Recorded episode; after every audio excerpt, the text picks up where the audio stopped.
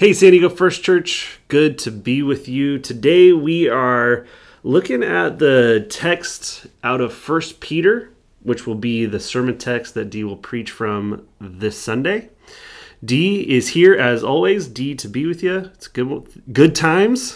Thanks, Matt. It is. this is a fairly butchered sentence there, but that's all right. Glad to be with you. Thank you. Uh, we are looking at First Peter chapter 1 verses 3 through 9. That will be the text for this Sunday. And Dee, we're about to embark on a bit of a series here in First Peter. Tell us a little bit about that. Um, well, yeah, it's it's enjoyable to spend a little time in a particular passage uh, or a series of passages that come out of the same writer and addressing particular issues. As you might remember, we spent quite a bit of time in John mm-hmm. um, during the Lenten season, though it closed in Matthew. We were in John for quite some time. And digging into uh, First Peter and seeing where this might take us. Hopefully, on Sunday, we'll give a little bit more background to uh, the letters themselves and uh, get a little bit deeper into what's trying to be accomplished in uh, these particular writings. Yeah, these are known as Catholic letters, not as in Roman Catholic, but uh, letters that were meant to be circulated amongst the universal church. Uh, so it has some really interesting things to say to us. Yeah, yeah. Um, and how might we might understand that. So looking forward to that uh, explanation of the background. Uh, we are looking at verses three through nine in chapter one. I'd love to read that for us uh, before we jump in. First Peter chapter 1 verse 3 Blessed be the God and Father of our Lord Jesus Christ. By his great mercy, he has given us a new birth into a living hope through the resurrection of Jesus Christ from the dead, and into an inheritance that is imperishable, undefiled, and unfading kept in heaven for you, who are being protected by the power of God through faith for a salvation ready to be revealed in the last time. In this you rejoice, even if now, for a little while, you have had to suffer various trials, so that the genuineness of your faith, being more precious than gold, that though perishable, is tested by fire may be found to result in praise and glory and honor when Jesus Christ is revealed. Although you have not seen him, you love him. And even though you do not see him now, you believe in him and rejoice with an indescribable and glorious joy. For you are receiving the outcome of your faith, the salvation of your souls. The word of the Lord. Thanks be to God. So, Dee, what are your first impressions as you look at this passage? Um, this is a um, stepping one step backwards first impression. Um, I've written this in my Bible, but I continue to think this, even though I wrote it a long, long time ago. And that is the very, very brief seven word prayer that happens right before this passage. It's one of my all time mm. favorite prayers and it simply says, Grace and peace be yours in abundance. Mm, yeah. I love that as a prayer, as a blessing, as a hope, uh, as a way to start your day, as a way to end your day. I just think that that is yeah. jam packed with the rich fullness of um, trying to walk on this journey together with those who are in the faith. So that that is my first um, thought. But my second thought doesn't help us much with the text, but is a recognition that um, Paul often gets accused of having hard, difficult run-on sentences. Oh, sure. He doesn't have a corner on the market, though. When no, we come to this First Peter passage, yes, it is hard to follow. Yeah. You pick any translation, mm-hmm. and this is hard to follow. Not a lot of punctuation here in the letter. yeah. So that's one of my first impressions that, okay, I'm going to have to slow way down on this. yeah. And look at the big picture, but also take it piece by piece uh, to wade through. Yeah.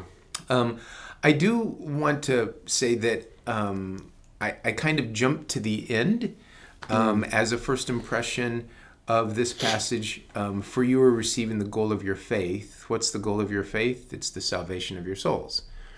Um, and that is connected to what the sermon title is uh, likely to be for this Sunday. um, what is the goal of your faith? And it is it is often viewed for us, I think, um, particularly in the newer journey of faith, that this is the eternal significance of of salvation in heaven. But the salvation of your souls is also a right now, here and now moment. That we live this out in bringing um, heaven to earth in what we do.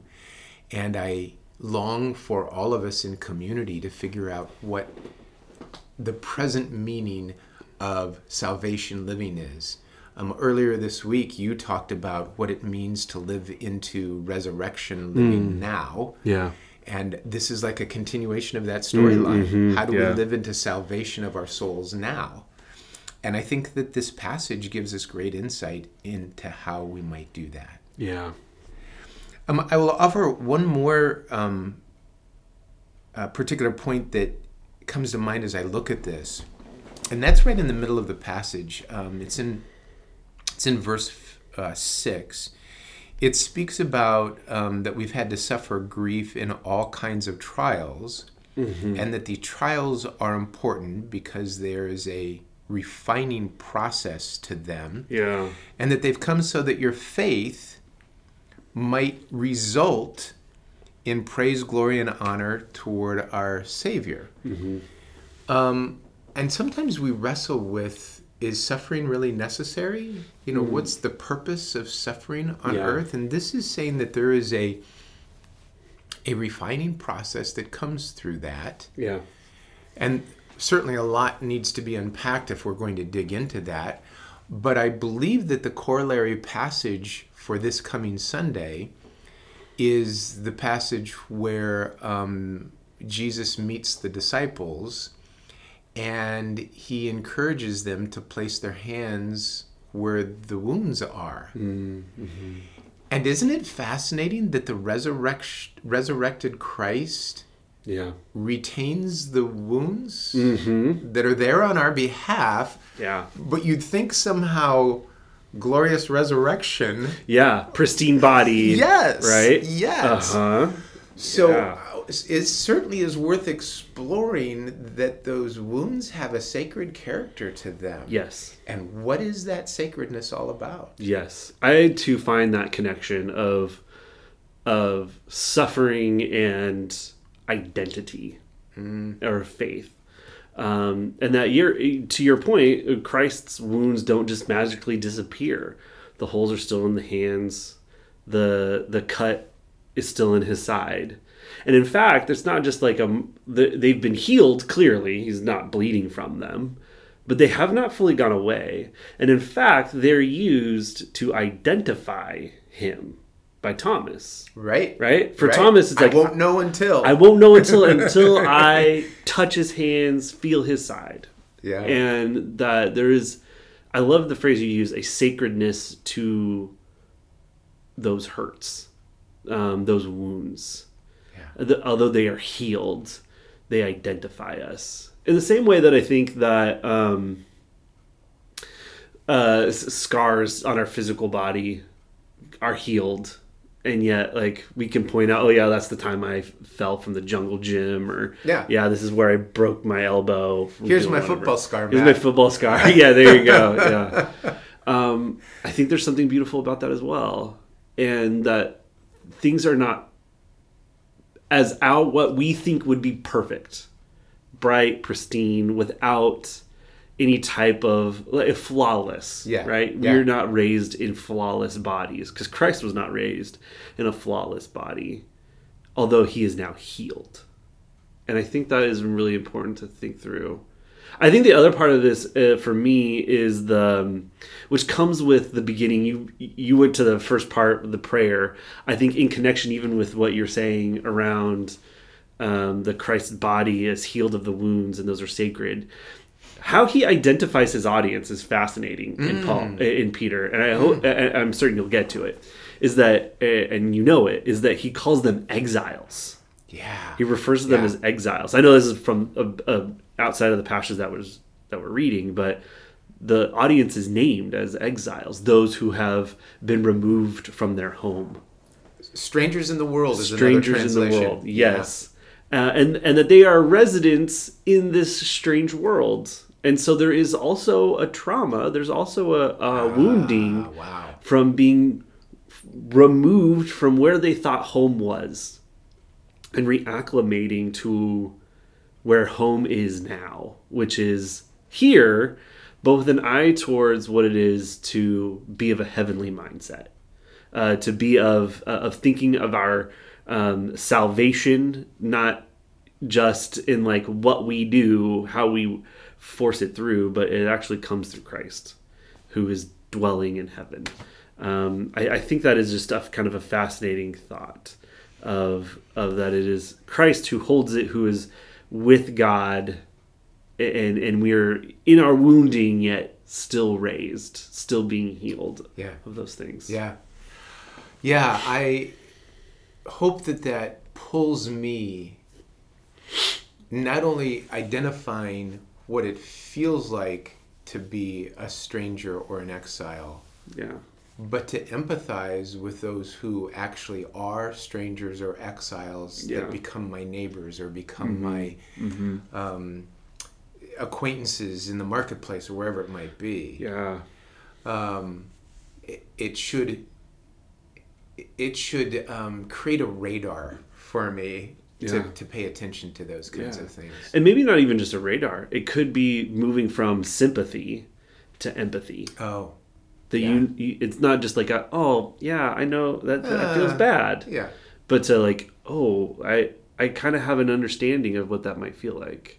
yeah, um, to your point of like the the the woundingness becoming a a place of sacredness the word that he uses here is joy like he comes to joy like repeatedly like rejoice this is joy filled like he, uh, this is a, an indescribable and glorious joy is what he says of loving jesus even though we have not seen him and believing in him when he is not around. I think that it, like that is the most striking part of the passage for me. yeah, Is Yeah. the is that line in chapter uh, in verse eight where it's you you've not seen him and you love him and you believe him but he's not around and it's to joy um, to be around in that love and in that faithfulness.